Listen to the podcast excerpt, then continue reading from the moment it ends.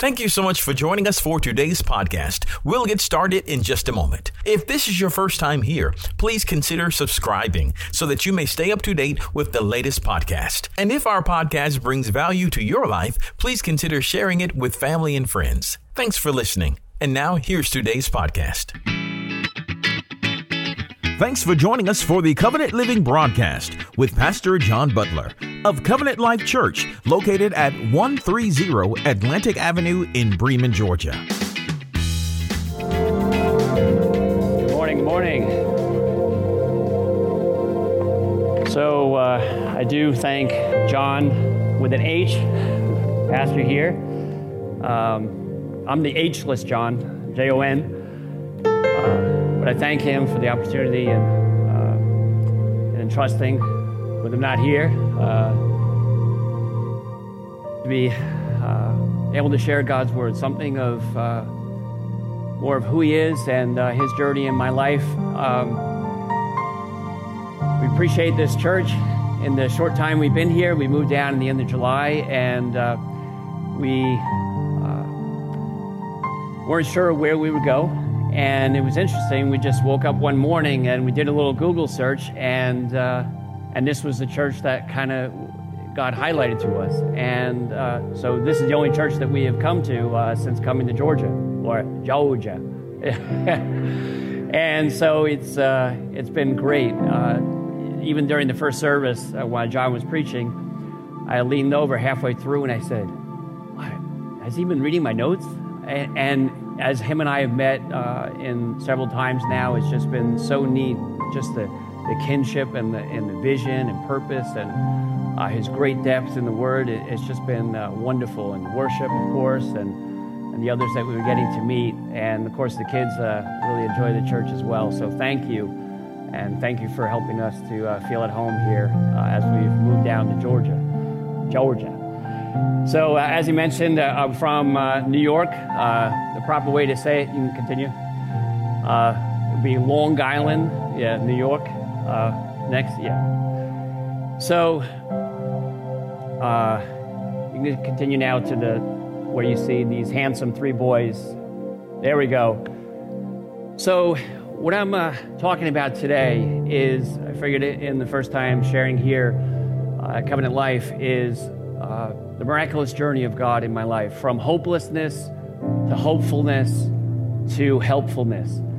And uh, I never would have dreamed ever that God could have pulled somebody like me uh, out of the pit.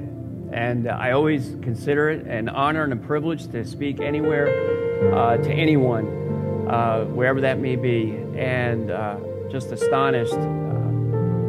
and this vision that God had birthed in me when I was actually living in Madagascar for some months, was this concept of value and restoring value to life. You'll see that in a moment. But the idea that unless we understand uh, value, transformation will wait on a long queue.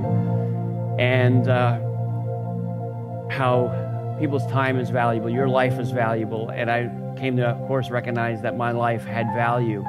Uh, but here are, um, if you go back there, the, these were the. Um, three amigos. I, I have five siblings. Uh, these are two. The two on the left uh, are twins, and then uh, myself, the hairy one on the right.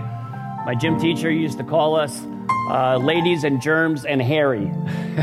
and so that was me. Now, when I was growing up, I was with long hair, and of course, also the way I looked. Uh, I would go to, say, like the carnival, and I'd be standing online and and then there would uh, be the person to call me up and say, okay, ma'am, you can go next. And I'm like, I'm not a man, I'm a girl. And I would run away. And so you can tell I had some really, uh, you know, strong identity issues uh, as I was growing up. But then on top of that, I was born with a cleft lip and palate. I've had nine operations, bite plates, bone grafts, you name it. Had braces for seven years. So if you only had them for a couple, you can uh, certainly be encouraged uh, there. But uh, the extraordinary thing that I'll come to when you, when you see it in a little while is how God redeemed that all and how the incredible blessing that something like that has been uh, really across the nations. And so I have been experiencing a lot of rejection from not only inside my family, but also outside the family. And so for many years, I used to speak like this. It was very difficult to understand me. And I had bone graft in my mouth, and that, that failed. Uh, and you imagine like you're trying to talk to people, and they're like piece of bone coming out, and like you start tearing up because it hurts.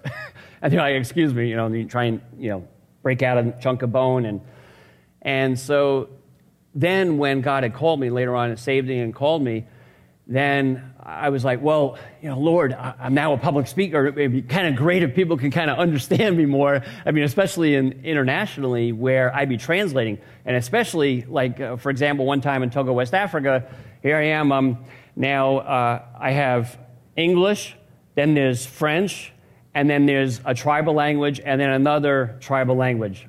All, and then you got to try and keep your thought too. But but you know, sometimes they would say, uh, "What'd you say? What'd you say?" I'm like, "Oh, well, after three translations, I can't re- quite remember what I just said." But because they had a more challenging time uh, understanding me at times, and uh, so when, I grew up with these, uh, uh, well, sometimes you can say they're blessings or something else, yeah, siblings.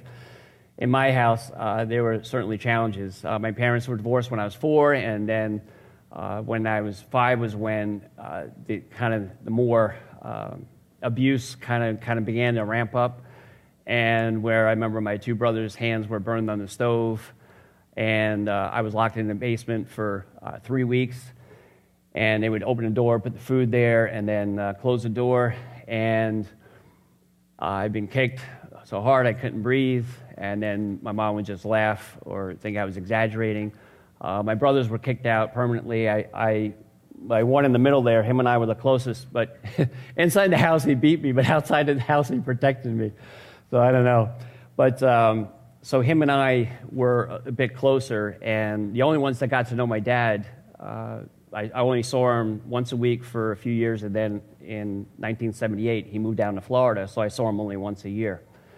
And so anyway, uh, he was the one that I ran away the first time when I was seven. And then by the time I was in ninth grade, him and I ran away to Florida, uh, where my dad was living. Uh, he drove, we ran away somewhere, and then he drove up uh, to New York and picked us up. And then I lived there for a year. And then I, I begged my mom at, after a year. I, I had been real lonely and, and uh, kind of more dysfunctional down there. And, and uh, then I was, there was a lot of racial tensions, and I was beaten up a lot I had a group of 15 guys, and the biggest one there would just start pounding on me. And, and so then I pleaded with her to come, uh, to come home, and, and she finally consented. And then I, I had to sit there and, and write a, a, a three page contract of what I will do, what I won't do, etc. I won't tell anybody what's happening in this house. I will not allow my brothers, they were now permanently kicked out. Uh, so in our house when we were growing up, believe it or not, in New York, uh, we used to never lock the doors. And the only time my mom started locking the doors when uh, the middle one there was kicked out. But uh, so in my ha- family, there were a lot of things that had happened. Uh, were, I mean, we started drinking when we were 12. My one brother started sneaking in the bars when he was 16, and and uh, getting addicted to other things. And so I was a real emotional mess, a mental mess. Uh, I, I, had no self esteem. I mean, I mean, to ever think that I would be walking like this and, and talking in front of people, uh, I could never imagine. I mean, people uh, who knew me then can't believe the way I am now, and people who know me now can't believe the way I was then. Uh, that's how much God's transformative power and can only give all the glory to Him. And, uh, and of course, if you know, I move along, and I, I, am remiss to say that that has to be up front uh, and center in just all the miracles He's done and what He saved me from, and, and saving me from myself. And uh, and then you know you get to the, the point. Okay, you can move on.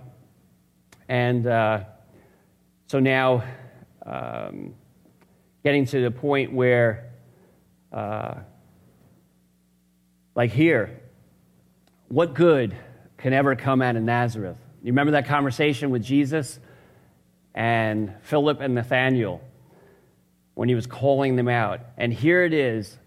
Uh, he's calling them, and just like me, you can apply it to yourself. I mean, what good could ever come out of Jon Syrbe Jonathan Matthew Syrbe in Long Island, New York, and the family that he came from, the culture or the education or the lack thereof, uh, and this physical mess that he is, he can't talk right.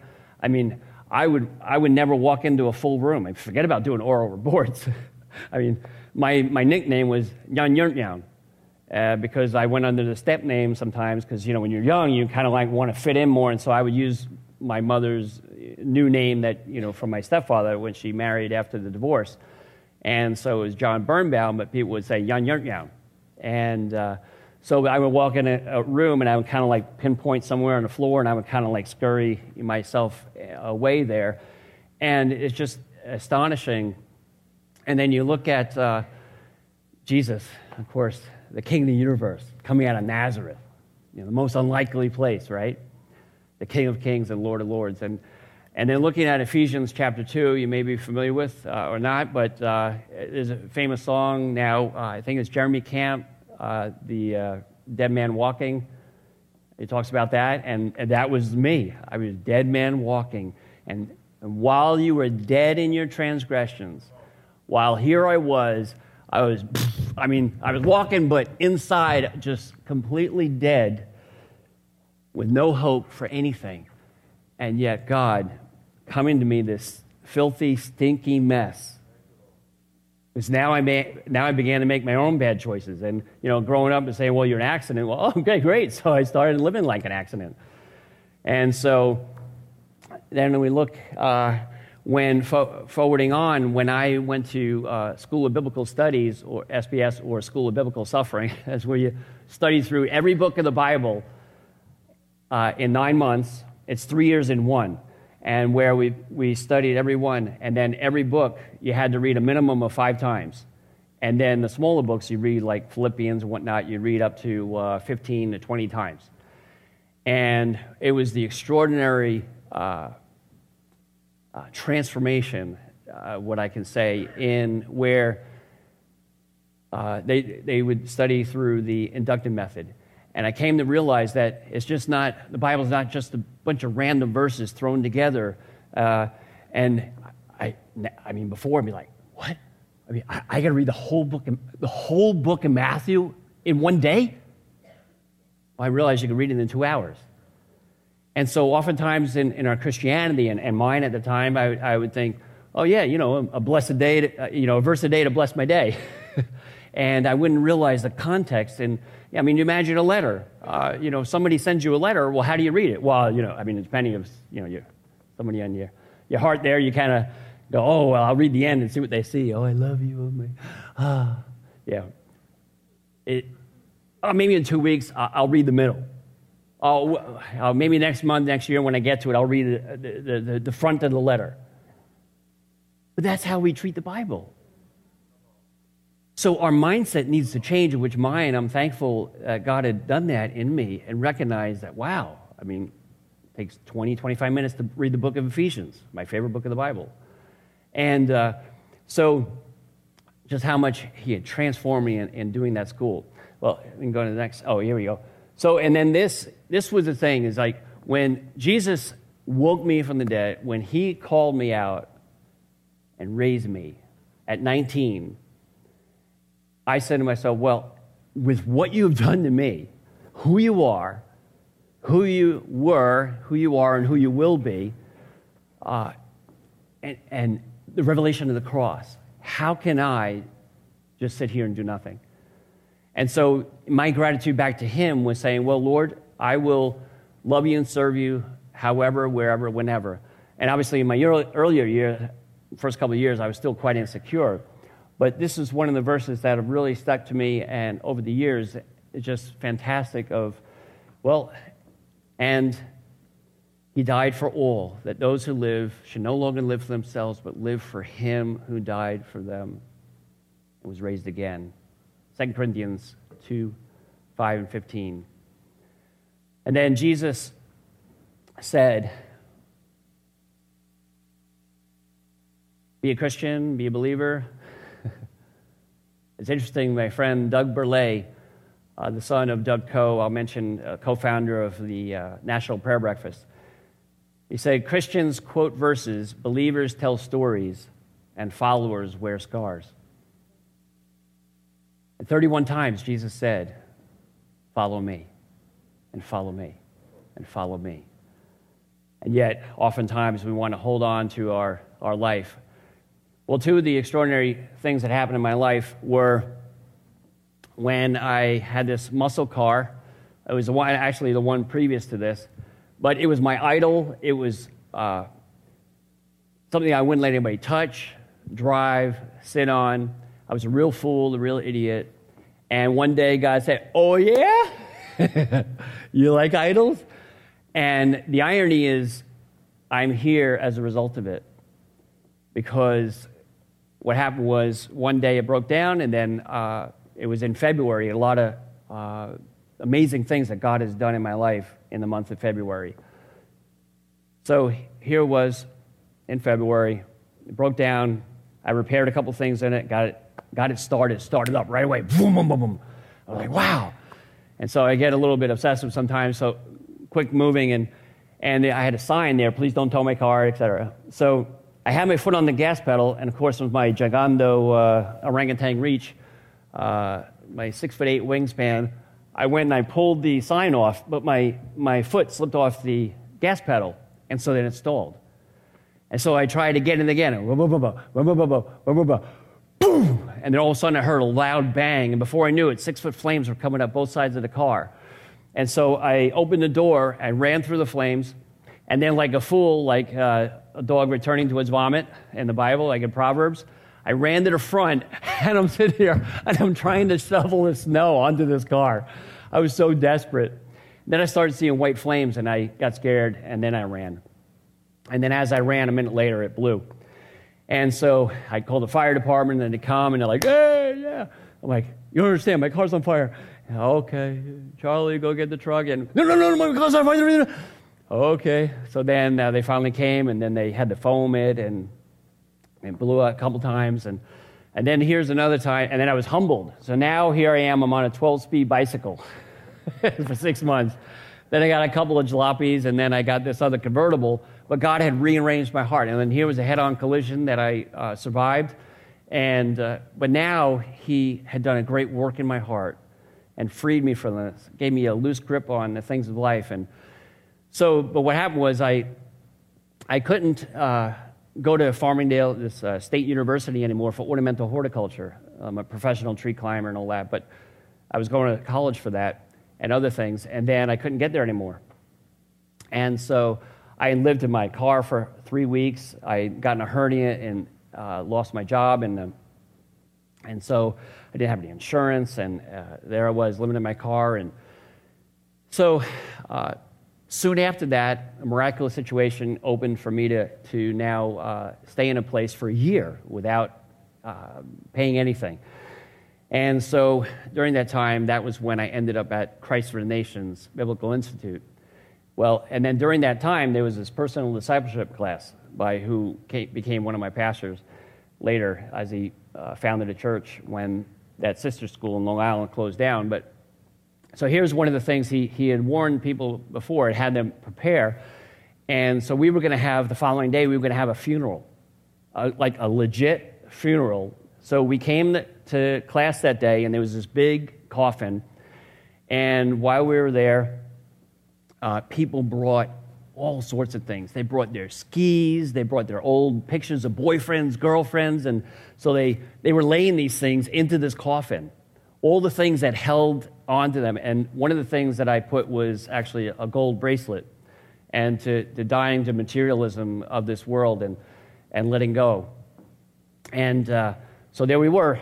We nailed the coffin, and then about 40, 50 of us, we all walked through the property of the school up the hill to a pre dug hole, just like a funeral, and then we buried it. You know, weeping and sobbing the people and the freedom and release of people and letting go of the things of the world that were holding them back.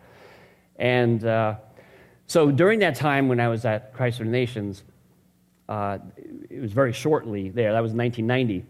There was a founder of People for Missions who came and spoke on Missions Emphasis Week. And so he was showing all these things, and oh, I was crying and crying, and I was so gripped in my heart. And so he uh, offered a trip to Mexico. March 2nd, 1990, uh, about 29 years ago. This March will be 30 years ago. And so I ran and I signed up. And they weren't going to let me go because they didn't know because I lost my job. They didn't know uh, how I was going to pay for tuition, let alone go on a trip. And then the Lord provided miraculously through that. And so then I went. And out of that uh, is now one of my, uh, he's my best friend, uh, Eric. And then he became the son in law of the pastor uh, who went, who was one of my professors, Dennis Bambino, and, and became a spiritual father to me. And, but when I, backtracking, when I was 19, when I came to church, it was a Methodist church.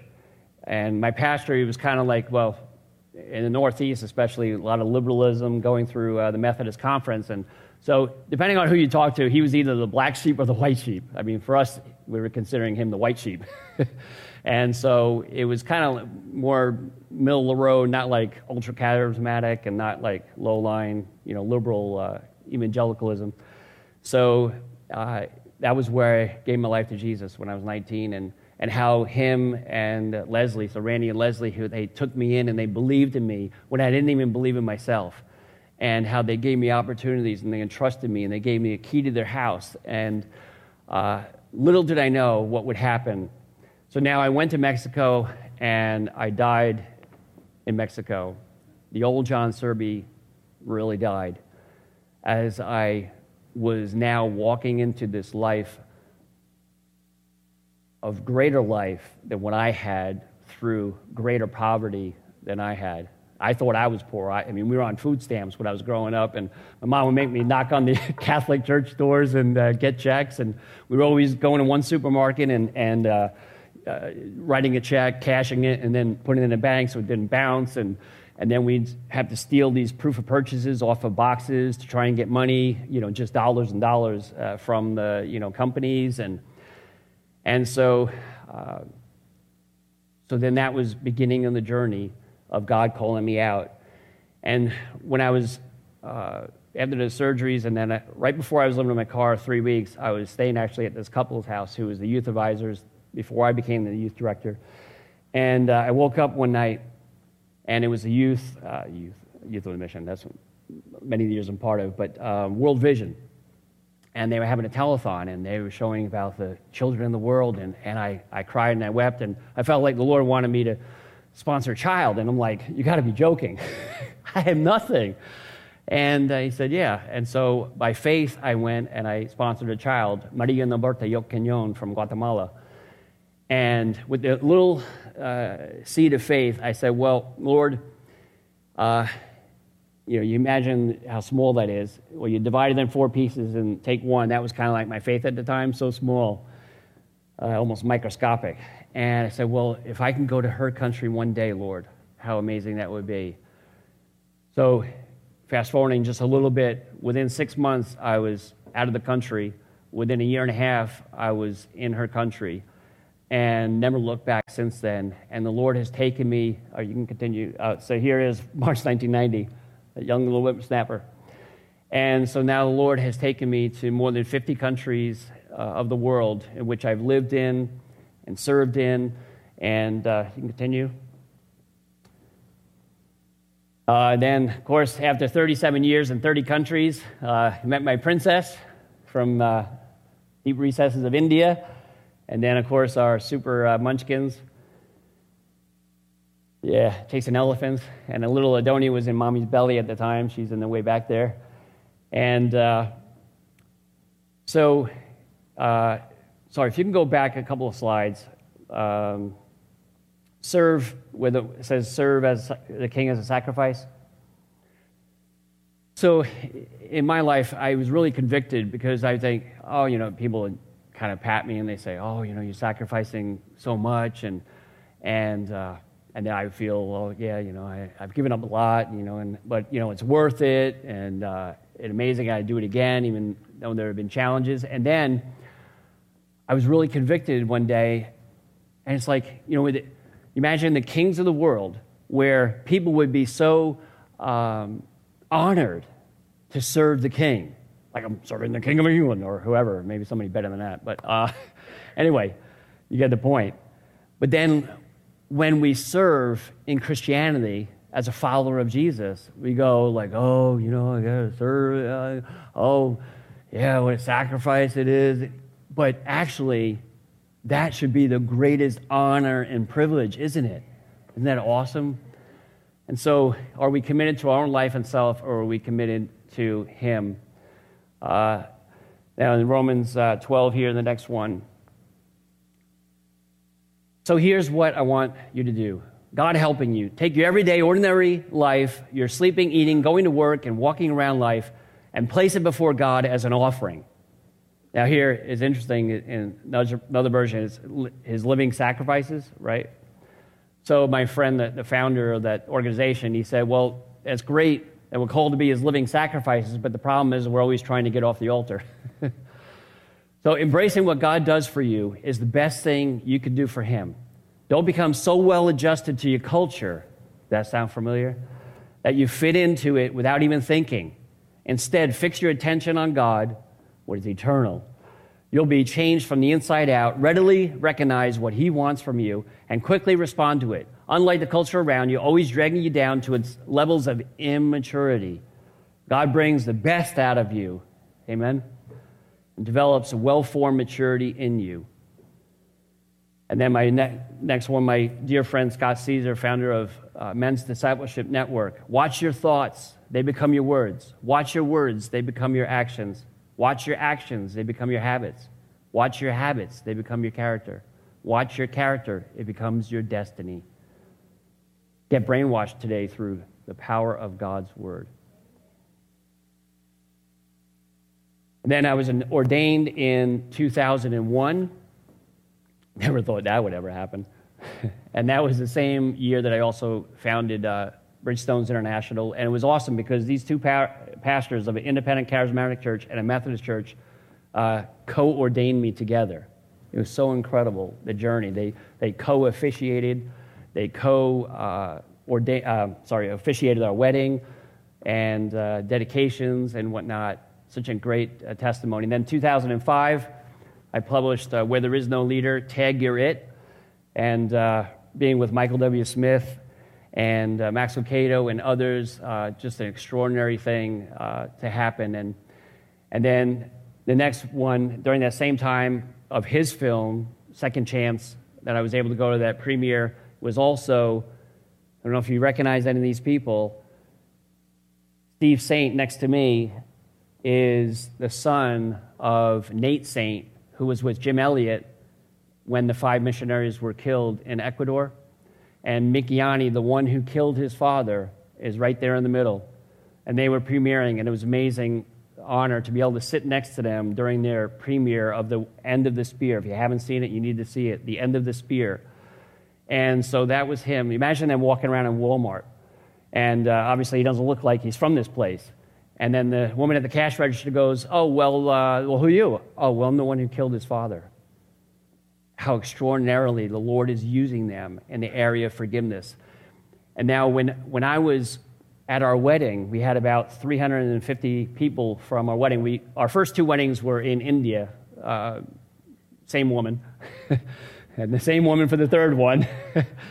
and so we were there, and, and I wept as I was there with my best friend Eric uh, in the hiding in some room there, and I just saw cars after cars coming, and just wept and just going, God, I, I just feel so unworthy. I mean, just an amazing thing of what you could do through anyone's life who said yes. And, uh, and so, anyway, uh, I was in the front, and then my bride, imagine this, another miracle is that my father and mother were walking down the aisle on the left and right side of her. Uh, that they were in the same room together was a miracle. So, uh, anyway, as they came forward, I, I felt inclined to, to take the microphone and I addressed them and I, I said, Mom and Dad, now everybody in the audience, they all knew my testimony, where I'd come from, what had happened to me. And uh, I said, I just want to let you know that uh, I love you. And there were things in our life that were, and then there weren't. But I respect you and I honor you and I thank you for giving up your freedom to bring me into this world not knowing what I would become.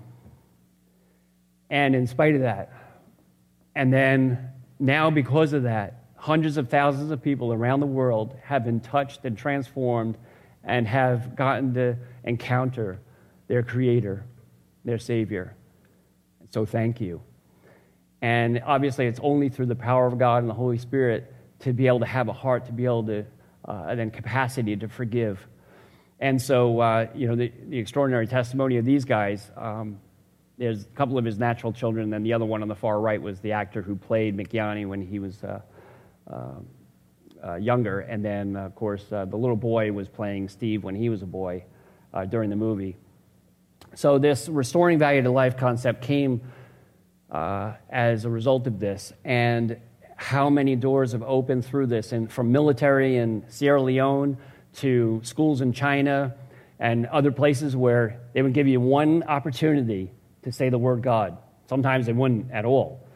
But now, how God has just opened door after door in universities and wherever I've gone with this. And, and that was why we uh, named our second child Sierra, Sierra Destiny, after the wonderful Sierra Leonean people of West Africa, where I have a real close place in my heart. And, and where I was flown in by the UN and uh, invited by World Relief to uh, share with uh, a couple days with some intensive uh, working through conflict resolution, etc.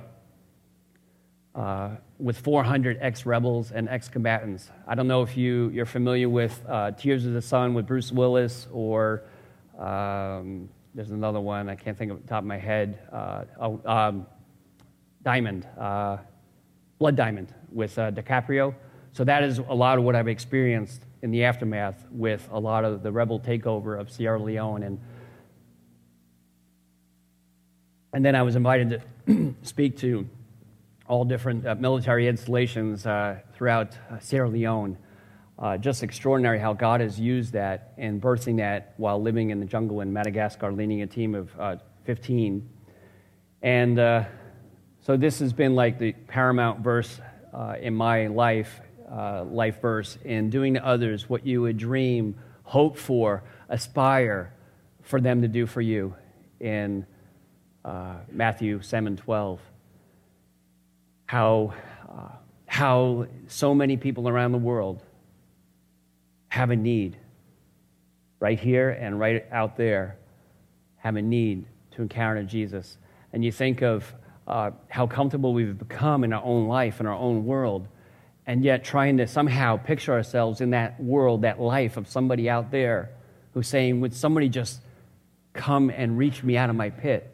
Would somebody just come and bring healing to me and hope? And, uh, and then my dear friend Ann Beavis, she had said, You can serve God and not love Him, but you cannot love God and not serve Him. Well, we can get away with it here on earth, but then when we stand before God. So then here was the journey now in the 90s where I served aboard the Anastasis, the Mercy ship, for seven years. And uh, so going through a lot of uh, West Africa and Europe, Scandinavia, sailing across the Atlantic, sharing with the uh, East Coast and Vision and whatnot, and to get more volunteers. And uh, the extraordinary journey had been. And uh, here's one of the girls that I saved. Her name is Fifi, uh, who, excuse me, who was a Sierra Leonean refugee. And next, here are some surgeries, life transforming, life saving surgeries. Uh, and one of the girls, uh, when I was Ado, I was able to help save.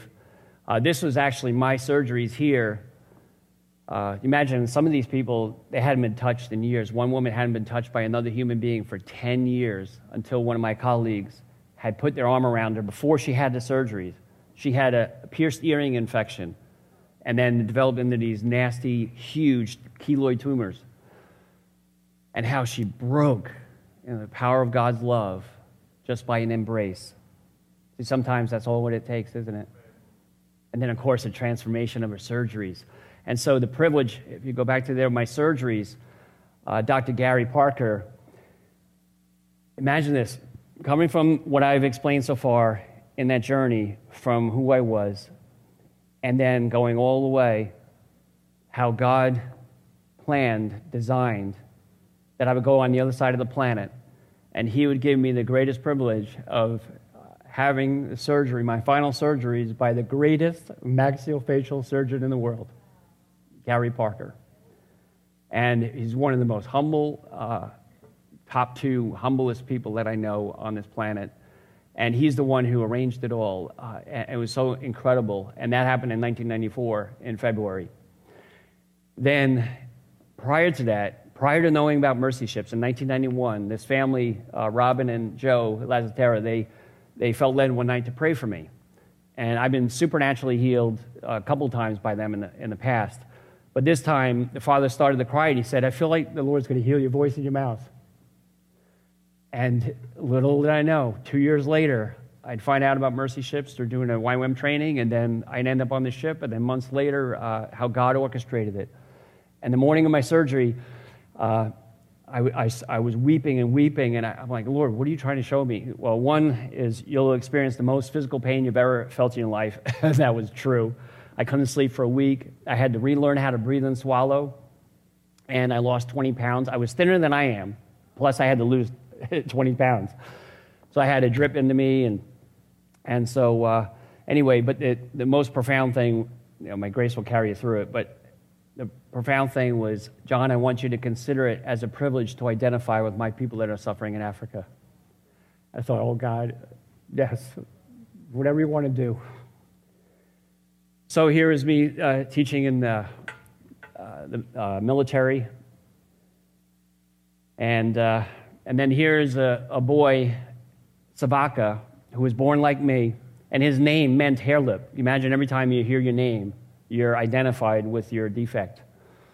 And uh, so one morning, there was another girl, uh, Amida, 12 year old girl with severe crossed eyes. and one morning, we're living 20 kilometers in the jungle. I wake up my translator. I'm like, Victor, Victor. My heart's like racing. I just feel the inclination to do it. I said, Hey, Victor, you, you want to go for a run?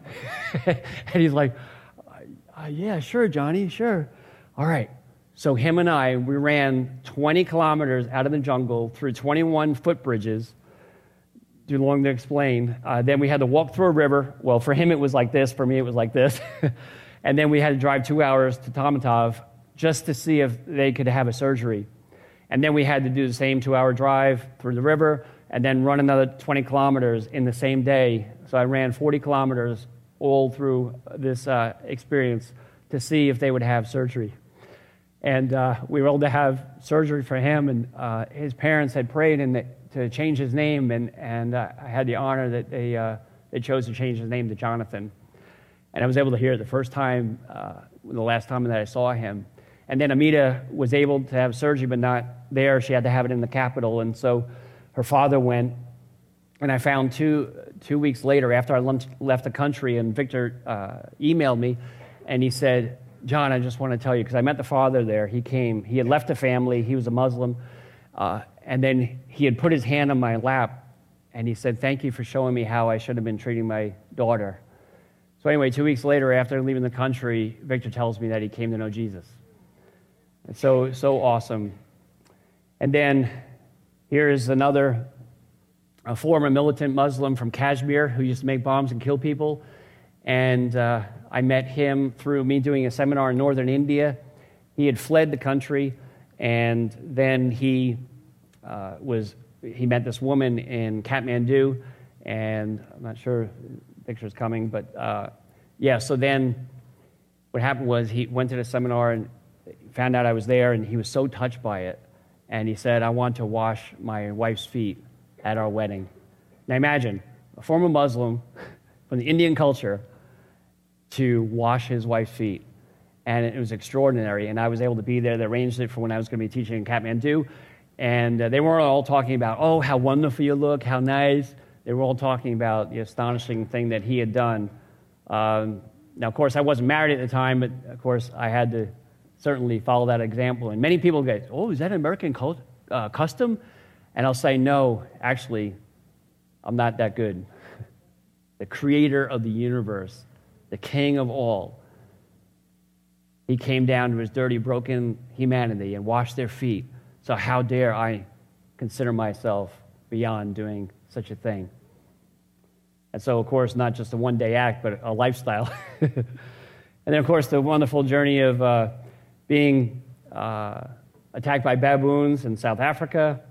As my friend uh, Brian terrified there, I was on the seat next to me, and my friend's camera went off when the baboon came in, and uh, all the screaming and chaos, and how fantastic! So you can have these great experiences if you want to go to Africa. So in 2001, I started BSI, Bridgestones International, was restoring value to life and leadership. Uh, and then here's kind of like been my poster child, uh, Pavi, who I saved. She had an accident, head injury in front of my house. Her father was drunk. They were on the same bicycle. And then uh, uh, took her to get fixed and uh, saved. So then she came back. I brought her back to the slums. And that's what began me working in various slums in India. And she's been the number one student, first generation literate, first generation knowing Jesus. She's been the topper in all her classes. And then of course, then with Cena coming in the picture and us getting married, and then her being a wonderful part of that as well in her journey, and then going all the way to graduating engineering college, and now she works for Goldman Sachs.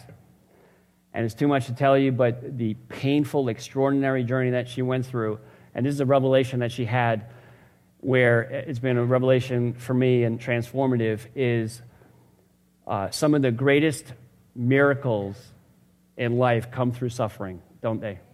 And of course, Jesus, the pinnacle example of that, of the most extraordinary suffering, and, and how much she considers that the greatest miracle in her life. That she had that accident and all the miracles what God had taken her to and through. And she was nine years old at the time. And here she was. She was my translator for going to many of these families. And she talked about being immersed in discipleship and learning uh, in an accelerated rate. And now she's carrying uh, 40 or 50 kids herself.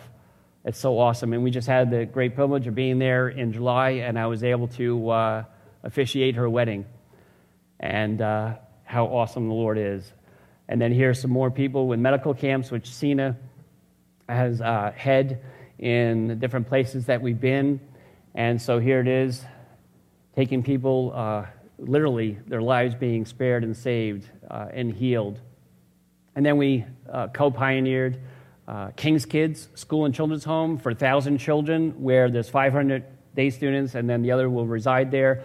That is uh, our vision. We have a bit over 100 children there right now, and rescuing children who, uh, of course, are in the pit or uh, they're orphaned. They need to be rescued from something, and to give an extraordinary hope, and especially for the girl child how awesome it is. And I'm, I'm so thrilled. And, and I was so thrilled at John's message on uh, women in ministry the other day and, and how awesome as a man to be able to be a voice for the voiceless, especially in many cultures in the world, and to have the passion and the vision to speak the truth of God's original and continual intent for women. And, uh, and then, of course, there are many waiting still to be rescued. And now, here is the the other extraordinary thing that I never expected is how God has used the tool of a camera. Uh, and of course, for many years, I was kind of in denial. people say, You're a photographer? No, no, no, no, no. I just like take pictures, inspire people, and so on. But when I moved back to the States, when we got married uh, 14 years ago, uh, 5,402 days ago, I like to count the days, yeah, not just years. Uh, that every day should be special, right? And all the days of Adam were, didn't say all the years.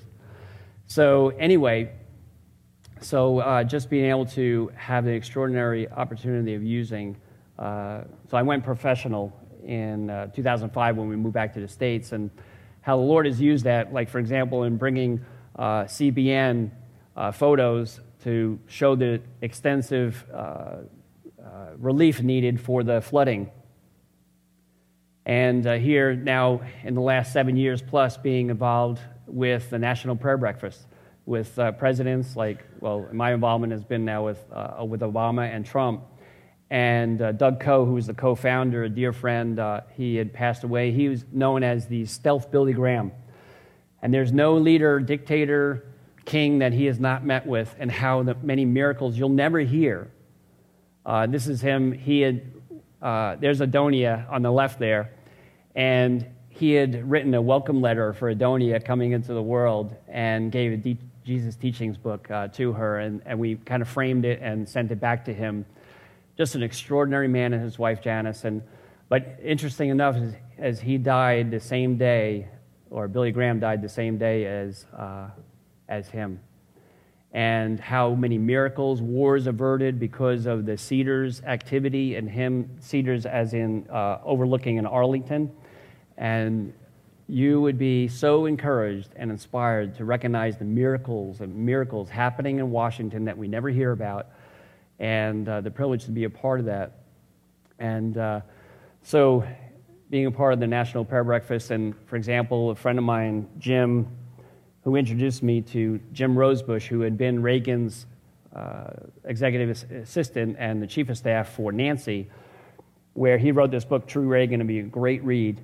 But uh, I was able to bring him back into the Washington uh, White House arena, and there's Uncle Ben. Yay, Uncle Ben. So, uh, just a great man showing what really made Reagan great was his life with Jesus and the example that he set. And, uh, and then one of my all time uh, heroes, Rick Warren. Uh, and of course, his book, if you haven't read it, the best first line you'll ever read in any book it's not about you. and so it was great to meet with him and chat with him and some of these great uh, thoughts about you must care about what God cares most about and seeking first the kingdom. Like oftentimes, what we do in life, we're kind of like, yeah, yeah, oh, I want to do this. Oh, I'm going to go to this school. Oh, I want to marry this. Go- oh, oh, Lord, where are you? Where are you? Oh. Instead of going, well, Lord, what do you want? Where do you want me to go? Is this right for me? And then I love what he talks about being a successful day. And he made it so simple that it's I kind of in my part of my mantra, if you will, is when you're waking up, you're going to bed, a successful day is, well, Lord, did I come to know you a little bit more? Have I come to love you a little bit more? have I been a bit loving more to somebody else? And how, how awesome that is. And what faith goal do you have in your life? And then here is just a quick through a few of the people that, again, what God has done and where He could take. I can never dream of any of these things, but I was the personal uh, life manager for the daughter of the Godfather. You know, Al Pacino and those guys. She happened to be our neighbor, uh, but then their family wanted me to do a special uh, photo thing for their family in the Oscars. Those things are heavy. Holy cow. They're like 40 pounds. Anyway, there's a fellow Georgian, woohoo, Kendrick. So photographing him a couple times and uh, on Holyfield, Darryl Strawberry a few times, uh, Mariano Rivera, uh, Lauren Green from Fox News, uh, Stephen Baldwin, and so, through this and my journeys, uh, all to be able to just share, it's all about Him and what He can do with a surrendered life. Uh, and I've traveled more than uh, a million miles. Don't know how many after a million, but in just about most phases of transportation, and more than uh, 800 different beds, or lack thereof, or quasi beds. And of course, the challenges that come along with it uh, being in war zones and having these funky things happening on my hands and being sick and finishing my book, for example, where I thought I was going to die and immobile for three or four days, totally isolated. And, uh, but yet, so worth it because of him. I've been held at gunpoint four times, been under house arrest in Guinea at the border of Sierra Leone, uh, threatened more times than I know. Uh, and then also, of course, the betrayal. Anybody ever been betrayed? I mean, just this past couple of years of being betrayed in half of our uh, uh, work in India and having to let go. And, but here's a great uh, thought is that we meet people. Well, when we meet them, they're one of two things. They're either a lesson or a blessing. A blessing or a lesson. And just like Paul said in Acts 20 24, I consider my life worth nothing to me, if only I may finish the race and complete the task the Lord Jesus has given to me the task of testifying to the fantastic gospel of God's grace. And in 2 Timothy, towards the end of his run, I have fought the fight, I fought the fight, I finished the race, I've kept the faith. Now, there are many who may live and say, well, you know, I, I've got tomorrow. I'll just put it off. I'll, I'll do that. I'll get to that. I'll go there. But I believe the devil's favorite word is tomorrow. If he can always convince us that tomorrow will come, then we'll not take that step. And how awesome to see in Acts 13 36. Now, David, when he had served God's purpose in his own generation, he fell asleep.